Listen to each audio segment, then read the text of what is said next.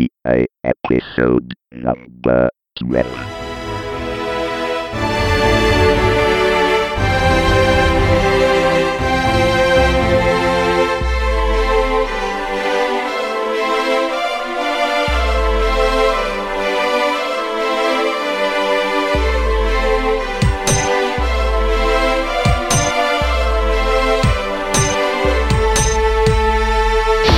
Tecnica Arcana, podcast informale mensile di approfondimento tecnologico, episodio numero dodici, Wi-Fi a Chamois, gennaio duemilasette.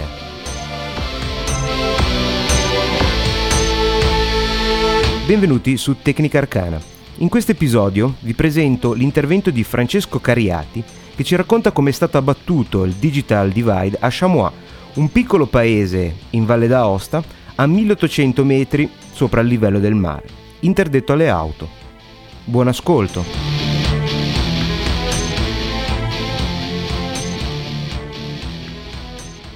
La storia che raccontiamo questa sera è quella di un progetto all'avanguardia incorniciato in uno scenario da favola, ovvero l'informatizzazione in barba al digital divide di Chamois, piccolo comune barbicata a milleottocento metri sul livello del mare, sulle Alpi Valdostane, unico in Italia a non essere raggiungibile in automobile. È con noi per raccontarci l'ambizioso progetto Francesco Cariati in collegamento con Skype. Ciao Francesco e grazie di essere qui e benvenuto su Tecnica Arcana. Grazie a te.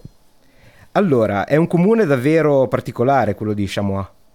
La, la particolarità è che è vietata la circolazione a qualsiasi mezzo a motore, salvo un quattro cinque carretti del comune che girano elettrici per, per fare da trasporto bagagli verso le abitazioni dei privati e dei villeggianti. Quindi non c'è nessun rumore, nessun rumore, inquinamento acustico, praticamente nullo. L'illuminazione è ridottissima di notte, non c'è praticamente eh, inquinamento luminoso, non c'è praticamente nessun tipo di inquinamento, è una roba fantastica. È ancora uno di quei posti dove puoi chiudere la porta d'estate e senti i grilli anche sui prati a chilometri e chilometri e vedi le stelle quasi come negli osservatori. È un piccolo paradiso che, che grazie al fatto di non essere raggiungibile in automobile, si è preservato. E questo piccolo paradiso da agosto-settembre duemilacinque è stato coperto da una rete wireless, progetto al quale hai avuto modo di partecipare attivamente. Vuoi spiegarci di cosa si tratta? Certo, l'idea è partita a luglio in una società di Milano che aveva già realizzato un piccolo progetto sperimentale simile a questo e, e ce n'era semplicemente attualmente uno solo attivo in Italia, quindi il nostro ufficialmente è stato il secondo in Italia e di tutti e due il più funzionante. Il, loro avevano già avuto un precedente know-how con eh, qualche anno prima e avevano, era stata una roba più artigianale, nel senso che ai tempi non esisteva nessun tipo di apparecchio per esterni e avevamo dovuto inscattolare eh, degli apparecchi normali, degli access point eh, poco più che da supermercato, nelle tipiche scatole I P sessantacinque da esterni, siliconate, con, eh, con il motor seal, questi siliconi ad alte prestazioni, con le antenne fuori isolate, con un connettore D N C o tipo T. Quindi il per problema, fortuna... eh, scusa esatto. Se ti interrompo, era proprio una mancanza di materiale che potesse resistere alle intemperie, però oltretutto esatto. Non parliamo neanche di una città ma di un paese a milleottocento metri che sì. Avrà delle condizioni climatiche che non possono essere trascurate in un no, progetto infatti. Di questo genere. Per il progetto quindi vero, il primo progetto vero che è questo qua, ha dovuto subire ritardi, un po' tutti in Italia hanno dovuto aspettare che arrivassero degli apparecchi seri. Per fortuna questo è accaduto più o meno nel duemilacinque, in cui società come Linksys ed MarkTech hanno iniziato a tirare fuori degli aggeggi interessanti, che sono degli access point, nel caso di Linksys, in alluminio, resistenti ai fulmini perché sono con una messa a terra e la scheda dentro è sospesa in plastica, quindi anche in caso di un fulmine lo colpisse non succede niente, e sono sottovuoto dentro, in modo che anche se c'è eh, temperatura un po' condensare dentro perché non c'è proprio fisicamente umidità sospesa, ed è resistente a, a un'escursione circa tra, più, tra meno sessanta e più sessanta con cambiamenti di pressione, fulmini, neve, eh, le guarnizioni sono triple ad alta pressione, viti, torx, doppie, eh, di tutto, quindi sono praticamente armati questi oggetti e questo è stato in realtà il vero problema che andava risolto e quando è arrivato questo genere di hardware abbiamo finalmente potuto partire. Ecco. E sì, vai. È un altro sì. problema del, di portare internet a così eh, a, a elevata altitudine è proprio il link, eh, diciamo il backbone che manca con il resto della rete. Esatto. Come avete risolto questo problema? Il vero problema è che questo paesino non solo ha al massimo qualche linea telefonica che Telecom, sfruttando il suo monopolio, ha, non ha quasi concesso, nel senso che Telecom aveva fatto un discorso molto interessante: non vi porto nessun tipo di linea se non qualche analogica, se voi non mi garantite un traffico, eh, un traffico minimo, e se non lo consumate pagate comunque, perché sennò i cavi costano di più. E questo discorso qua aveva portato ad avere sì e no una cinquantina di linee P S T N, quindi le solite analogiche che abbiamo tutti in casa, che con su cui non si può fare nulla, e oltretutto fatte su doppini eh, praticamente messi a mano sottoterra e cose del genere. E quando si riusciva a prendere la linea con cinquantasei K non si riusciva a superare i trentatré kilobyte sì, sì, proprio secondo, cose da era anche pre-A D S L. Esatto, e perché la prima idea che veniva in mente era di usare quella mitica offerta di collegamento satellitare che uscì ai tempi del primo Grande Fratello nel duemila, che era il down... Uh, il downstream, downstream dalle, su dalle satellite, satellite, upstream e via linea telefonica normale. Esatto, sul, sull'analogico, solo che era impraticabile anche quello. Anche lì fu un, un piccolo limite, perché le connessioni satellitari in andata e ritorno costavano una follia. Per fortuna che Eutelsat si è messo a offrire con i satelliti controllati da Torino serv- questo servizio a un prezzo ragionevole, il che vuol dire che abbiamo potuto montare una parabola da ben un metro e venti eh, in invio e in ricezione con due megabit, quindi come che ai tempi era già una bella A D S L, sincroni con I P fisso, che è una cosa diciamo notevole, comunque è una connessione che già per un privato non sarebbe male. E semplicemente eh, questa connessione qua non costa neanche troppo, è copribile da un comune, costa all'incirca cinquemila euro l'anno da Eutelsat, sono i prezzi di listino, mi sembra quattromilanovantacinque di listino Eutelsat con, i, con sì, un I P. Quindi fisso, diciamo eh, abbordabile, come dicevi tu, anche da un piccolo un comune. comune. Quanti sono gli abitanti? Esatto.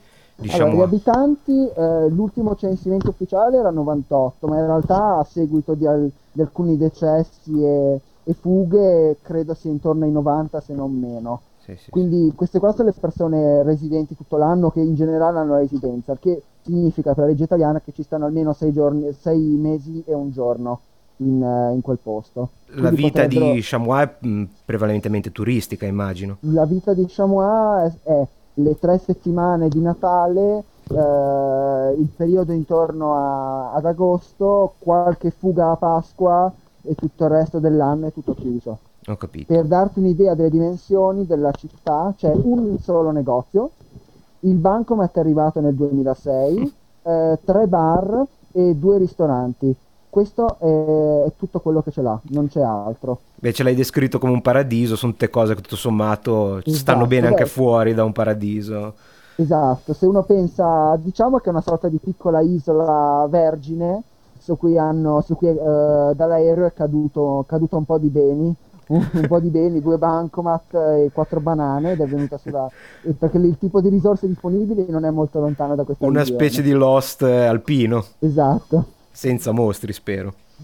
Sì, infatti. E, ecco, e, quindi abbiamo questo segnale satellitare che viene, come ci hai detto, distribuito attraverso wifi, e a parte l'ovvia connessione a internet mi dicevi che sono stati aggiunti anche altri servizi non strettamente legati alla rete. Com'è cambiata la vita di questo centinaio di abitanti e, e turisti? Quali sono i nuovi servizi che questa infrastruttura ha permesso? I nuovi servizi sono, una conne- sono uno l'accesso ad internet in due modi. Il primo è una connessione di tipo flat a un, uh, a un prezzo annuo, il che fornisce una connessione ventotto ore su ventiquattro in banda, in banda condivisa, quindi in banda best effort con il resto del paese, con dei limitatori di banda per evitare che ci sia il solito con le mule che ferma tutto. Sì, in questo e, caso è un po' svantaggioso, in una, un microcosmo esatto, così limitato. Esatto, e quindi c'è sia la fornitura per i residenti, che possono finalmente avere a prezzi simili ad una D S L, perché alla fine ad ogni persona viene a costare più o meno i trenta euro al mese, per una, per una circa più o meno a, credo che un mezzo megabit ci sia sempre disponibile, quindi è già una bella connessione per un trenta euro al mese. Certo, concorrenziale, considerando anche appunto sì, le limitazioni. Non ci sono, non c'è neanche una linea I S D N, neanche chiedendola, e sono dei prezzi da città. Certo. Quindi uno si aspetterebbe che con la scusa dell'esclusività potrebbero costare cento centoventi euro al mese, in realtà rimangono trenta, anche perché il progetto, siccome è regionale o comunque in partecipazione col comune, non, non può quasi avere rincari. E quindi per, per la fortuna di tutti, eh, compresa anche mia che sono utilizzatore, è una tariffa pari a quella di una D S L. Il e... secondo tipo di sì. servizio di internet è un accesso a ore. L'accesso a ore è stata una roba abbastanza interessante, perché eh, sempre la Linksys fa una macchinetta che sembra quella che, che fa gli scontrini attaccata alle bilance del pane, solo che uno preme un pulsante, il ticket, con una password, e uno paga l'equivalente. E quello lì è un'autenticazione di tipo Radius a scalare che uno utilizza per connettersi in tutta la zona. Autentica, scala tempo, un po' come negli hotel, sì. C'è un piccolo, un piccolo database che tiene traccia di quanto una zona ha navigato, e questa qua è la tariffazione a ora. Chiaramente la tariffazione a ora è, è molto cara, ovviamente. Cara nel senso, se l'ordine dei due, dai due tre euro l'ora, so, da internet caffè comunque, come un internet caffè, esatto, eh, chiaro che il computer bisogna fornirlo, eh, bisogna fornirlo, però cioè, bisogna avere il portatile o il palmare dietro. Eh, però la tariffazione, ma si è dato il posto, è molto buona. Direi che come servizio, infatti, per i turisti sia una cosa molto valida. E oltretutto questo server Radius che fa questa autenticazione suppongo sia anche a norma con eh, il decreto Pisanu antiterrorismo, per eh, quello che utilizzano poi anche gli internet caffè, ovvero avere l'identità di chi si collega a internet. Sì, quello è il vero dramma, nel senso che per for- siccome il server Radius comunque eh, eh, si basa anche su M A C address e su una valanga di altre cose, eh, permette, quando si comprende lo scontrino, anche l'identificazione con la carta di identità e cose del genere. E quindi si, ries- si riesce a rispondere a questi problemi della legge, perché in realtà, come sappiamo, il, il, decreto, ber- il decreto Pisanu su sulla riconoscibilità delle connessioni ad internet, sulla tracciabilità dai log, si è dimostrato in realtà più una scocciatura per il novantanove per cento dei caffè che un, un aumento di sicurezza degli italiani, perché sappiamo tutti che con il proliferare delle reti wireless eh, dimenticate libere nelle città, certo. Se proprio un, un malintenzionato volesse commettere qualcosa non andrebbe a cercare in un internet caffè.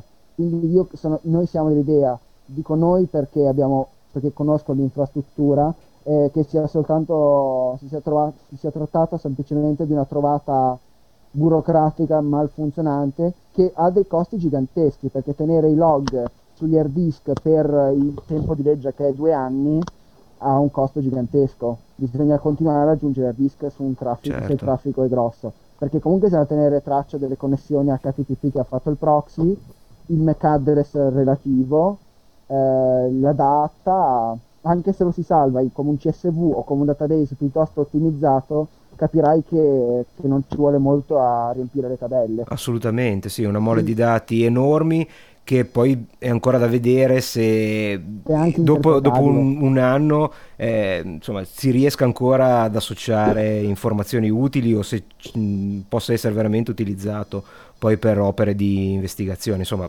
mh, è chiaro che sembra un po' una mossa fatta un po' di corsa, di certo non risolve il problema, ecco, questo lo possiamo dire, esatto. Direi tranquillamente. Diciamo e che è il... una mossa che, che sulla carta ha fatto felici molti burocrati, ma nella pratica ha fatto l'infelicità di quasi tutti gli italiani. Sì, infatti, magari chi va negli Stati Uniti vede al mattino la gente che prende il caffè, si guarda la posta allo Starbucks e si chiede perché in Italia non succede bene. Ecco, uno dei motivi è anche, è anche questo. Non è sempre una questione di infrastruttura. Eh, purtroppo abbiamo anche una burocrazia che di per certo non... Che, che quei mitici ragazzi di free hotspots, che sono la prima rete al mondo di hotspot uh, gratuiti, sono riusciti in Italia a fare un piccolo giro burocratico e pare che i sessantotto che hanno già in Italia li stanno aprendo di nuovo. Pare che uh, utilizzeranno, un praticamente blinderanno il M A C address a un codice fiscale, sì? E uh, permetteranno l'accesso. Ah, quindi ogni caso, com- ognuno sì. che si abbona dichiara il M A C address del suo computer e si collega, esatto. o del, con, del suo dispositivo ovviamente. Sì, esatto, è una vale novità con... che ho visto proprio, è stata annunciata nel settore due giorni fa, quindi è, diciamo che è più un rumor che un annuncio, però pare che questi sessantotto stiano per aprire a livello imminente. Ho capito, quindi... I, i computer rubati avranno ancora più valore perché avranno esatto. anche un M A C address utilizzabile, infatti. Ecco, ehm, andiamo adesso finalmente nel, al sodo della situazione. Tu hai avuto, mi raccontavi, un, un ruolo anche proprio nel, nell'installazione di queste, di queste infrastrutture. Esatto. Sono certo che avrai tantissimi dettagli tecnici e curiosità da raccontarci. Sono sicuro che gli ascoltatori di Tecnica Arcana non vedono l'ora, soprattutto quelli più hardcore non vedono l'ora di ascoltare. E allora li accontentiamo. Allora, diciamo che il progetto è molto semplice. C'è una questa parabola, quindi un link satellitare eh, che, che trasmette con una, con una potenza d'uscita su, intorno a vari watt, perché bisogna bucare comunque l'atmosfera, quindi non è roba da poco, perché è geostazionario. Sì. E questo è il link. Infatti la parabola ha, ha un dissipatore per i MOSFET di potenza, i componenti di potenza, che è grande più o meno come un, come un buon libro di testo tagliato a metà. Sì. Non, già è un bel problema, è stato be- un bel problema quello che non surriscaldasse, perché quando il sole picchia la prima preoccupazione è stato un eventuale collasso del, dei transistor dei discreti, di potenza. Dei discreti, esatto. Il che è stato un problema. In cascata alla parabola c'è un router, un comunissimo router satellitare eh, configurato con Eutelsat e tutto, che fa un NAT uno ad uno, quindi tra l'I P, eh, tra l'I P che è stato assegnato e, una, e un piccolo server. Questo server è un simpatico server E P I A, quindi una, una scheda madre integrata con processore e tutto il resto della V I A. Sì. In questo caso, se non ricordo male, era, una, era da un gigahertz, con cinque dodici di RAM e, pro... due dischi da, e due dischi da due virgola cinque pollici in RAID. Probabilmente era la versione più performante che esisteva nel duemilacinque. Sì, anche perché, perché era l'unica che aveva tre schede di rete on board eh, che, che erano assolutamente necessarie, tre schede di rete on board. E, e questa, questa qua è il vero nucleo. Perché, eh, perché il nucleo e, e perché semplicemente non c'è un bel router dietro ulteriore e basta? Perché il satellite è una connessione che non è il nirvana. Il satellite ha due circa, diciamo che ha un secondo e quattro, un secondo e cinque di delay. Di Quindi ritardo. Da quando facciamo su qualsiasi cosa e, a, e arrivo a una prima risposta indietro da Torino, passando per il satellite, passa ben un secondo e mezzo. Può sembrare poco, un secondo e mezzo in realtà, ma è tantissimo, soprattutto quando uno ha tante immagini che hanno tante richieste, magari con un minimo di attesa sembra di avere una connessione lentissima, anche se in realtà una volta che il file parte è velocissimo, è solo ritardato, è traslato nel tempo di questo secondo e mezzo, perché poi che lo stream sarà che, continuo, che è un tempo che purtroppo sul, su un utilizzo consumer che è la navigazione dà l'impressione. Certo, è solo una perce- percezione di lentezza proprio causata al ritardo. Esatto. E il, abbiamo attivato alcuni modi per ammazzare questo piccolo delay, che la prima cosa è una, è una, fo- è una forte cache locale dei D N S, prima, primo oggetto di richiesta ovviamente. Certo. La seconda cosa è mettere un proxy, in questo caso Squid, in modalità trasparente, il che vuol dire che è fuso come gateway e non bisogna impostarlo nel, nel browser, sì. Che si occupa di tenere aggiornati una buona lista di siti italiani frequenti, Repubblica, Google, le solite cose insomma. Tecnica Arcana. Esatto, e, e, con un, e con un expiry time abbastanza ristretto, circa di cinque dieci minuti, e continua a aggiornarle, perché abbiamo visto che sono le pagine assolutamente più visitate, quindi meritano. E quindi quando uno carica un sito come ANSA, che è caricato in locale, finalmente uno inizia ad avere la soddisfazione di andare forte, anche perché abbiamo configurato anche che scarichi uno o due livelli sotto, quindi finché uno fa i primi due o tre click il sito è bello responsivo, poi se uno fa un ulteriore click di terzo livello deve dargli il tempo di, di recuperare la pagina poi nella miracoli rete. Non possiamo ancora andare contro la fisica purtroppo, eh, abbiamo provato, ma è un grosso problema in tanti, in tanti campi. Esatto, e questo è stata praticamente la parte di Pimp My Ride dei satelliti. Sì. È stato... E tutto questo è gestito da questo piccolo server esatto, E P I A. Esatto, questo server delle magie, che è una Debian Sarge tre punto uno eh, con NAT, routing ovviamente, uh-huh. Squid, un piccolo Apache, e spiego perché c'è un Apache web server sopra, eh, un F T P nel più amministrativo e il server Radius che ci serve per i sistemi di pagamento sì. in generale, per poter autenticare i sistemi di pagamento, più altri due o tre servizi diciamo di, diciamo di archiviazione o comunque di gestione. Il server web Apache è interessante perché è stato messo, grazie a quell'I P pubblico che, che è disponibile abbiamo pensato, cosa possiamo farci di un I P pubblico? Ma possiamo offrire dei servizi in diretta, il che vuol dire che finalmente abbiamo una comunicazione in diretta. Abbiamo, la prima cosa che ci è venuta in mente ovviamente è stata una webcam. Allora abbiamo trovato delle simpatiche webcam che assomigliano un mucchio a, eh, sei presente, i robot bianchi di Star Wars. Come, come posso non, eh, non avere presente? Ah, ma con le pistole intendi gli Stormtrooper? Eh, probabilmente sono loro, quelli, quelli bianchi quando entrano nell'astronave. Che eh, vanno a eh, allora non sono robot, sono cloni. Sì, purtroppo il, la mia ultima visione di Star Wars risale a credo un dieci anni fa, quindi purtroppo non posso andare molto. Ok, no, comunque ci siamo e capiti. Assomigliano tantissimo come faccia e a avete, quelli. Avete trovato... delle solo webcam che... assomiglianti ai sì, ro... sì. i soldati diciamo di Guerra Stellare. Vi dovrei poi mandarmi il link perché esatto. sono certo che quasi tutti gli ascoltatori in questo momento ci stanno facendo un pensierino e, e in questa specie di faccia che proprio riproduce un naso e un occhio. In un occhio c'è un C C D che fa quindi un sensore digitale dell'immagine per l'utilizzo webcam, in un altro un sensore di luminosità U V per dire il grado solare, nel naso c'è un sensore di pressione ambientale e termometro e dalla bocca ci sono altri vari sensori eh, di ogni genere e abbiamo disseminato il territorio di alcune di queste webcam e mi se non ricordo male cinque, e queste webcam qua forniscono finalmente, a parte un pochino di videosorveglianza minima che è un'applicazione di cui parliamo dopo, ma soprattutto hanno permesso alle persone eh, che sono a valle ancora di dare un'occhiata in tempo reale a cosa succede. Queste webcam possono essere fruite sia in tempo reale, che uno va sull'O R I P, grazie al NAT, ci va sopra e vede l'immagine aggiornata ogni cinque secondi su un JPEG che viene sovrascritto. Sì. Sia il server eh, fa delle... ogni tanto sul server c'è un bel eh, processo cron, quindi periodico, che si copia una di queste immagini a precise ore e le mette in archivio. Così uno può anche vedere uno storico delle immagini nei mesi, nei mesi precedenti a precise ore della giornata. Circa quattro snapshot al giorno. È molto così interessante. Che uno può anche... Sì, questo è ottimo, così che uno può anche vedere l'andamento della neve e altre cose.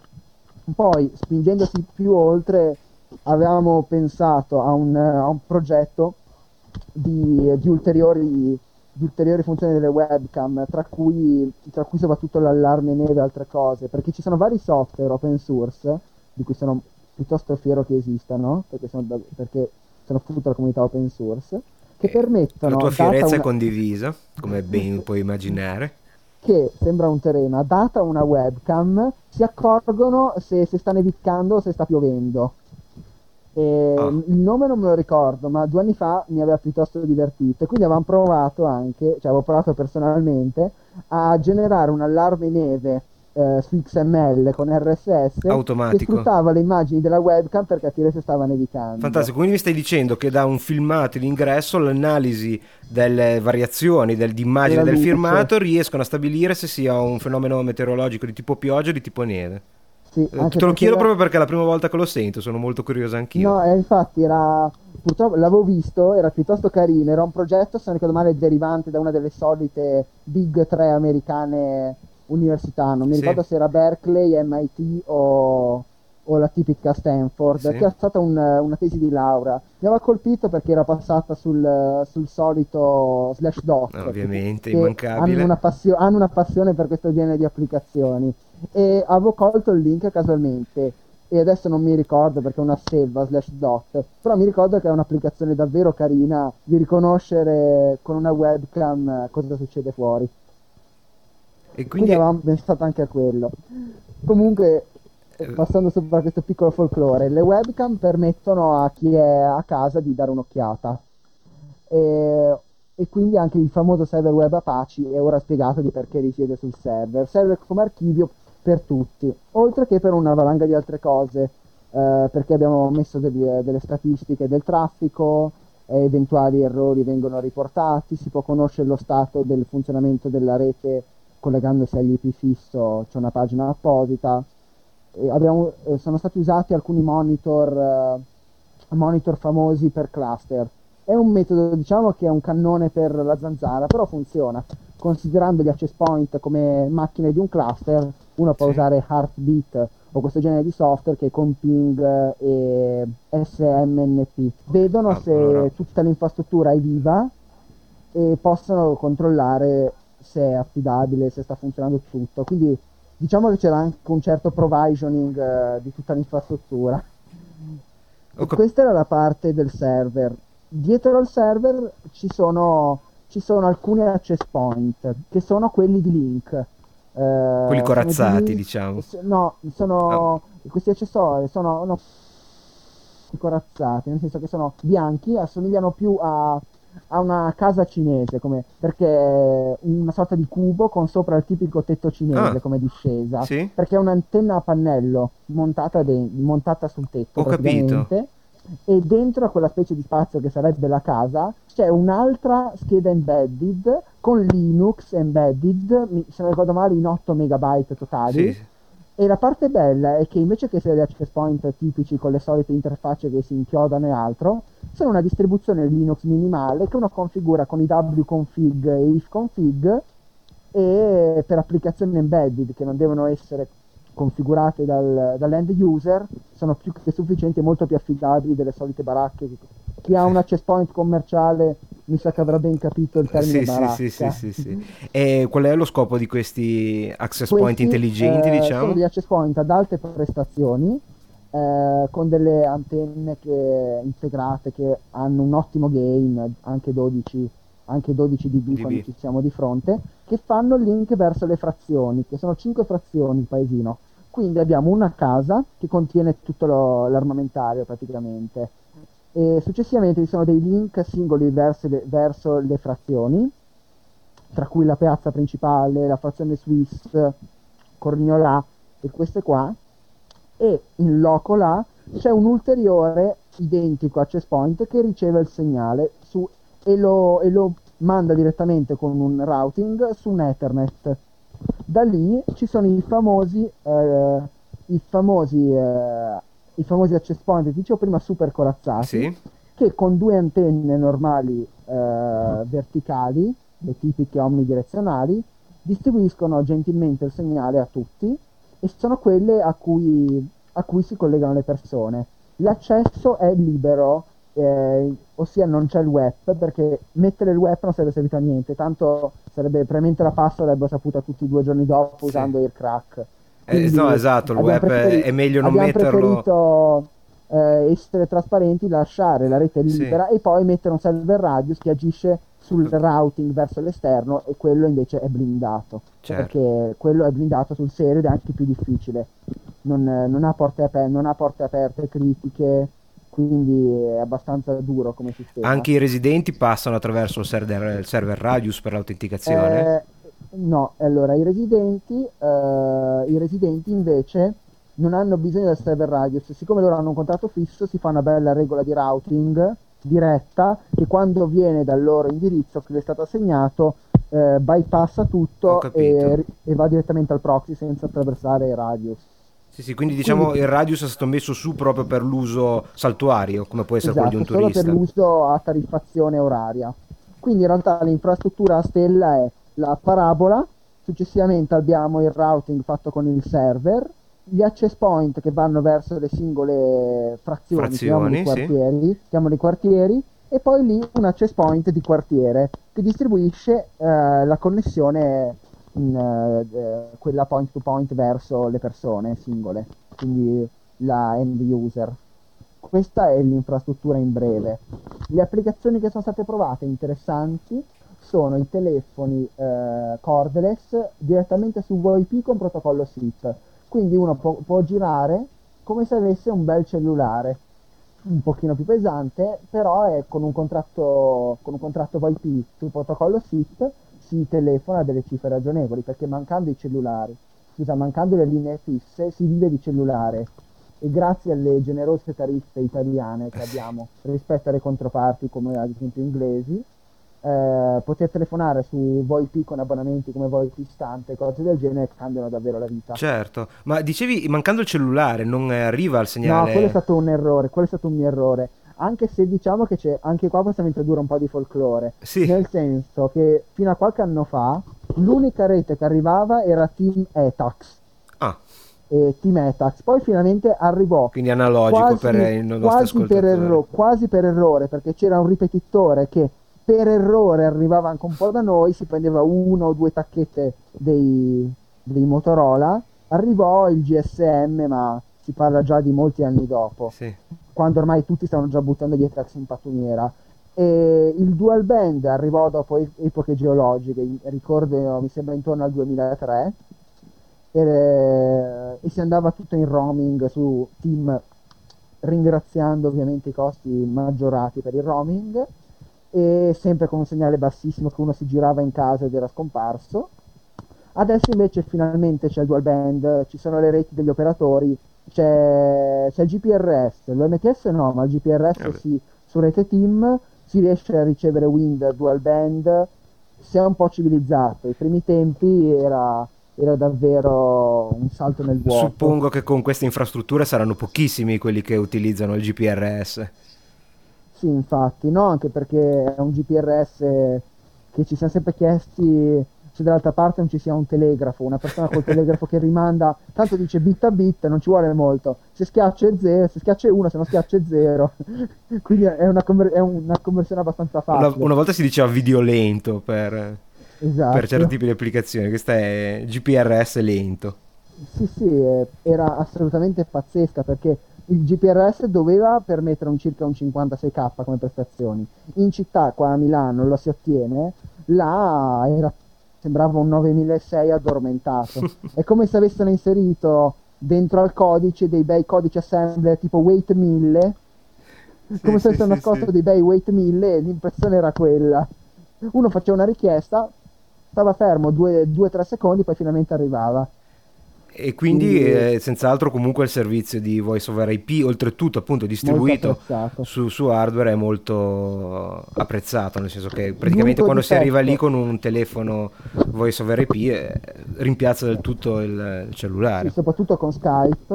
Ovviamente c'è un, un difetto, come avevamo parlato prima, del delay, e sul delay della voce ah, è vero. per, for- per eh. fortuna non esiste nessun proxy che eh, eh. Sa, sa già le nostre parole, i nostri discorsi in anticipo. Quindi non possiamo ottimizzare nessuna telefonata e c'è un delay. L'impressione, se hai avuto modo negli anni novanta, era come di telefonare in America. Sì, sì, sì. Quando sì. telefonavi in America negli anni novanta, che sentivi questo ritardo. Poi hanno buttato giù le fibre ottiche sul fondo del mare, tra cui Sibon, queste qua sì. vengono in mente. Però prima c'era il famoso ritardo dei satelliti. Quindi l'impressione è di telefonare come telefonare in America. Purtroppo per chi telefona davvero in America c'è un ulteriore delay, però diciamo che, che per un secondo di delay, anzi aggiunge piacevolezza alle conversazioni. Eh, prendono c'è, un c'è ritmo tempo... più pacato. Esatto, un, ri- un ritmo molto tranquillo, molto della telefonata alla nonna, diciamo. Non è per le arrabbiature quel, il servizio VoIP su satellite. E continuando con questi servizi interessanti, mi par- dicevi, ci preannunciavi che avevi qualcos'altro da dirci su queste, sugli usi di queste telecamere come videosorveglianza, ad esempio. Esatto, un'altra applicazione di questi posti qua è che eh, lì fino a qualche anno fa, in cui c'era un po' meno turismo, eh, era un, un piccolo paradiso. Diciamo che uno poteva lasciare la porta aperta anche di notte, poteva andarsene via per una giornata con la porta aperta, era sicuro che non, nessuno entrava o altro. Diciamo che vigeva la legge dell'occhio altrui e anche del rispetto reciproco. Purtroppo con l'aumento del turismo eh, questa legge è iniziata un po' a cadere, sono apparsi i primi microfurti eh, e altri piccoli problemi, e quindi un minimo di videosorveglianza, ma anche per eventi catastrofici. Siccome lì le case sono tutte in legno, piene di fienili e altro, eh, se, che, si, che si incendi un fienile non è così raro, è an- succede ancora. Quindi sia di sicurezza delle, delle abitazioni, ma anche di sicurezza più personale, quindi eh, sicurezza di ogni genere, è facilitata da un servizio di webcam. Quindi questa è una, una prospettiva piuttosto interessante, interessante per un paesino, certo, che conta un solo poliziotto part-time. Eh, effettivamente. Quindi, sì. E chi si, è questo poliziotto, diciamo, in locale che vengono monitorate, o c'è magari a valle un no, servizio? Diciamo che essendo quel, siccome è un pro, questi progetti qua sono considerati grossi persino per città come Milano e molto costosi, lì era più un, abbiamo fatto più un touch demo che un'applicazione. Quindi sì, per ora il monitoraggio non c'è. Non c'è una persona che lo C'è controlla, la possibilità però... di farlo, ma non c'è ancora un servizio. Esatto, vero, la possibilità di... c'è. Eh, tra cui se uno sta guardando la webcam e si sta vedendo a casa sua e vede un incendio, diciamo che può attivarsi da solo per ora. Ho capito. Il massimo che si può fare è sfruttare la webcam eh, per vedere, ma attualmente è una prospettiva più che una realizzazione, perché stai vedendo qualcuno che monitori, e per adesso la regione non ha, la regione e il comune non hanno stanziato i fondi fondi per, fondi per questo genere di sorveglianza. Comunque costa una persona che monitora, oh, e diciamo che per la maggior parte del suo tempo è un paese così tranquillo che, che si annoierebbe, si leggerebbe il giornale tutto il giorno. Sì, sì, sì. Succedono sì questi eventi, ma qualche volta all'anno, quindi è più una prospettiva. Però diciamo che aspettiamo magari... software open source che oltre a riconoscere neve e pioggia riconosca, esatto, anche gli incendi, cosa che è ancora, è ancora più facile, che in un futuro si potrà fare anche quello. Già adesso, se vedi, ci sono i software che riconoscono quando stai per fare un incidente sulle macchine, la Toyota, sì, la Toyota, sì, o quando oltrepassi le strisce, credo, o, o l'ultimo che è il più impressionante secondo me, quello che riconosce un volto femminile da un maschile. Ah. E quello è stato forse il software più impressionante di quel genere che abbia mai visto, che lo stanno finendo all'M I T in beta, eh, quindi non credo che manchino molti anni ad avere software di questo forse genere. Magari esistono anche nascosti da qualche parte, in qualche, in qualche night build magari esiste già qualche software in beta che è capace di riconoscere delle fiamme. Quindi è una prospettiva futura. Sì, diciamo, il vost- la vostra parte l'avete già fatta, ovvero la parte, esatto, infrastrutturale ormai c'è, quindi è solo una questione o di fondi o più probabilmente di tecnologie eh, aggiuntive, diciamo, a valle di tutta la, l'infrastruttura, per poi sfruttarla. L'im- l'importante è la questione... Fondi è stato un bel problema, nel senso che nonostante il costo dell'intera infrastruttura sia basso, perché ci sono circa quindicimila euro di materiale, che sono una tantum, più o meno quello che è costato, più cinquemila euro l'anno, come abbiamo detto, che è quello che costa l'abbonamento da Eutelsat che viene ridistribuito, e il conto, quello, il conto della tariffazione a ore della flat è praticamente un dividendo puro Del, del costo annuale, considerata la corrente, un minimo di manutenzione sistemistica e altro. Si va proprio al bilancio, si supera il bilancio di qualche centinaio di euro, giusto se si rompesse un hard disk, quindi l'eccedenza si utilizza solo di sicurezza. È un progetto comunitario, ricordiamo che Chamois sta cercando di entrare nell'orbita dei, delle varie perle di montagna e queste cose qua, è comunque nell'orbita perle di montagna, comunità europea, quindi è possibile che arrivino fondi da lì che faciliterebbero la cosa. Però è stato un progetto che ha avuto il, nei fondi il vero problema. In Italia il vero problema di questi eh, sistemi non è tanto la tecnologia, quanto che le amministrazioni comunali sono ancora restie o, o non riescono ad andare oltre il, il loro disco telefonico che si usava per comporre i numeri. Sì. Riuscire a spiegare a un comune il vantaggio non è stato facile, perché per chi non ha mai praticamente avuto internet, non ha mai, non sa neanche la differenza tra digitale e analogico, senza levare nulla a, a quelle persone là. Certo, però, però non, non riescono non, proprio non a capire. Campo, se uno ha vissuto per cinquanta sessanta anni eh, con il telefono che è arrivato dopo un bel po' e basta, eh, spiegare i vantaggi immediati della tecnologia del genere è, è stato difficile. Ecco, una volta che il sistema c'è, eh, riescono a, diciamo, identificarne i vantaggi, o è comunque una cosa che alla viene vista con un po' di ritrosia? È stata fatta una presentazione del sistema. Il sistema ha avuto questa vita. In agosto è stato lanciato. È stata lanciata la fase di beta test. Agosto duemilacinque, ricordiamo. Esatto, e, e di progettazione. Costruzione è durata circa un due settimane, ma in realtà di giorni effettivi cinque. E poi c'è stato il be- un mese di beta testing che ho praticamente fatto interamente io, e, e successivamente è stato il lancio a settembre, a cui ha partecipato anche la RAI. È stata una conferenza in comune con l'amministratore delegato della società che ha fatto l'investimento in anticipo, a cui vanno anche i miei complimenti, nel senso che una persona che ha creduto al progetto. Non, siccome non, c'era ancora il rischio che non venissero ripagati, che il comune non desse i permessi e altro, e la società aveva investito in anticipo. È stato un piccolo caso di, di un'Italia che ha voglia davvero di innovare anche a spese, anche a spese private, perché in genere finché uno non è sicuro che i fondi arrivino o non ne ha già metà, in Italia spesso non si muove nulla. Certo, questa volta, sì, fortunatamente il coraggio dell'imprenditoria ha fatto investire in anticipo e quindi le infrastrutture sono state prepagate, e oltretutto Eutelsat va ringraziata, perché sapendo del progetto eh, che era praticamente sempre a fine di lucro, giusto al pareggio, e sapendo di dove andava montato, Chamois ha donato sei mesi di connessione gratuita, che non sembrano ma sarebbero stati duemilacinquecento euro di listino.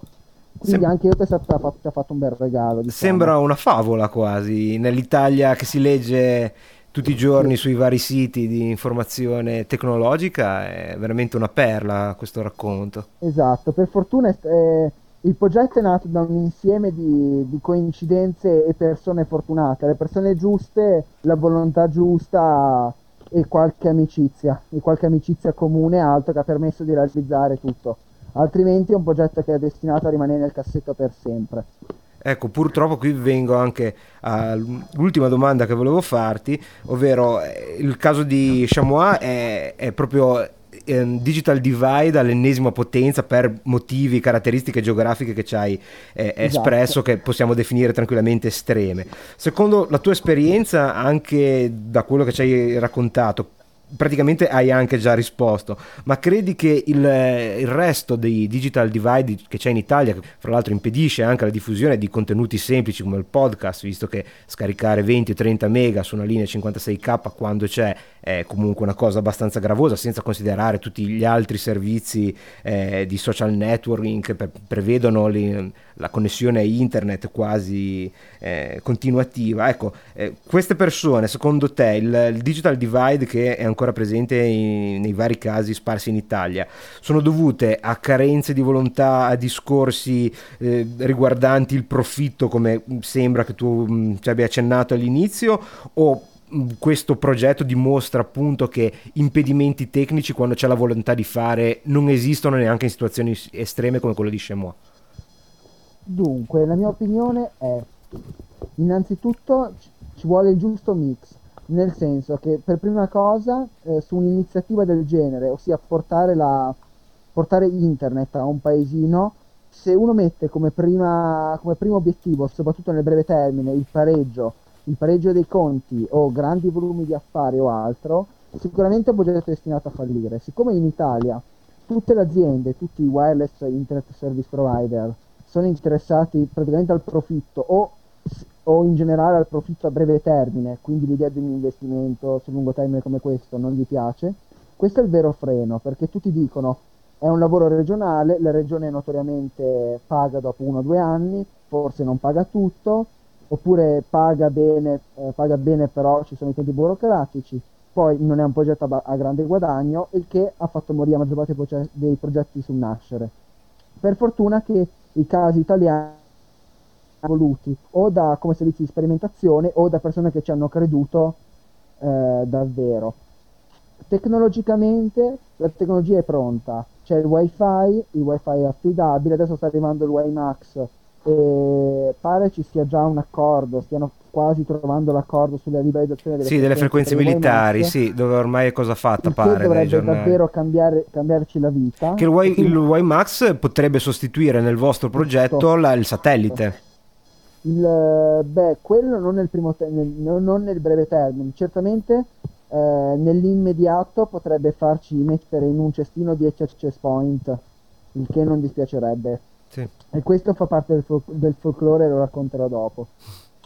Sta di fatto che la tecnologia è pronta, perché il satellite c'è, funziona, il, il wifi c'è già, funziona, le apparecchiature sono stabili, sono pronte per gli esterni, il know-how che è richiesto eh, non è eccessivo, certo bisogna fare le cose bene a norma di legge, anche con un po' di passione per l'informatica, anzi molta, per fare un sistema che funzioni davvero bene, ma non è neanche tecnologicamente complesso. Diciamo che sono tutte tecnologie di rete e protocolli di rete ben conosciuti, routing, D H C P, D N S, anche tecnologicamente non, non ha nessuna, nessuno scoglio. E poi il, il settore delle antenne, degli access point, in crescita si trovano accessori di ogni tipo, quindi l'unica cosa che davvero manca in Italia per vincere il digital divide e replicare l'esempio di Chamois in tantissimi altri posti è, uno, che amministrazioni comunali capiscono i vantaggi, sono decisi a investire parte delle loro cose, spesso eh, in posti come questi è come portare l'acqua calda alle case, eh, e soprattutto portare anche la luce, perché quello che un tempo era il miraggio dell'acqua alle case e poi l'acqua calda in casa, averla, potersela fare, poi è diventata la corrente, poi è diventata il telefono, e adesso, adesso internet, internet è, il, è il nuovo gas, è, il, è la nuova acqua, ormai non concepisco più, e diciamo che la Sancia era arrivata vent'anni fa, un computer non connesso a internet, the network is the computer, la Sancia l'ha pensato vent'anni sì, fa. Sì, me, me lo ricordo benissimo il network computer agli albori di Java. Però ormai direi che un computer disconnesso da internet... Sì, non è neanche un computer, è un, esatto, un lettore di D V D. Ma sì, è, le applicazioni locali stanno morendo. Il, la maggior parte delle applicazioni più utili che esistono girano interamente sul web o vivono di web. Basta pensare a tutte le varie applicazioni di social network, tutte il web due punto zero, Wikipedia... che non definirei siti ma applicazioni. Sì, sì, sì, giustissimo. Ormai vivono di internet. Quindi è, se, senza internet non si va avanti. Questa è una cosa che le amministrazioni comunali devono capire, che se loro levano ventimila euro, trentamila euro da cose discutibili, perché diciamocelo chiaramente, nelle amministrazioni comunali credo che ottimizzando due tre, eh, due, tre cose si possono trovare venti trentamila euro facilmente. Non è una cifra sconvolgente. No, effettivamente è abbastanza... Può entrare a bilancio facilmente e che credo che con uh, due tagli qua e là molto semplici, ma giusto basta semplicemente dire quest'anno non, non aggiorniamo, non aggiorniamo queste, questi quattro tavoli, avevamo pensato di cambiare queste venti sedie che sono un po' rotte, le cambiamo il prossimo anno, ne cambiamo meno.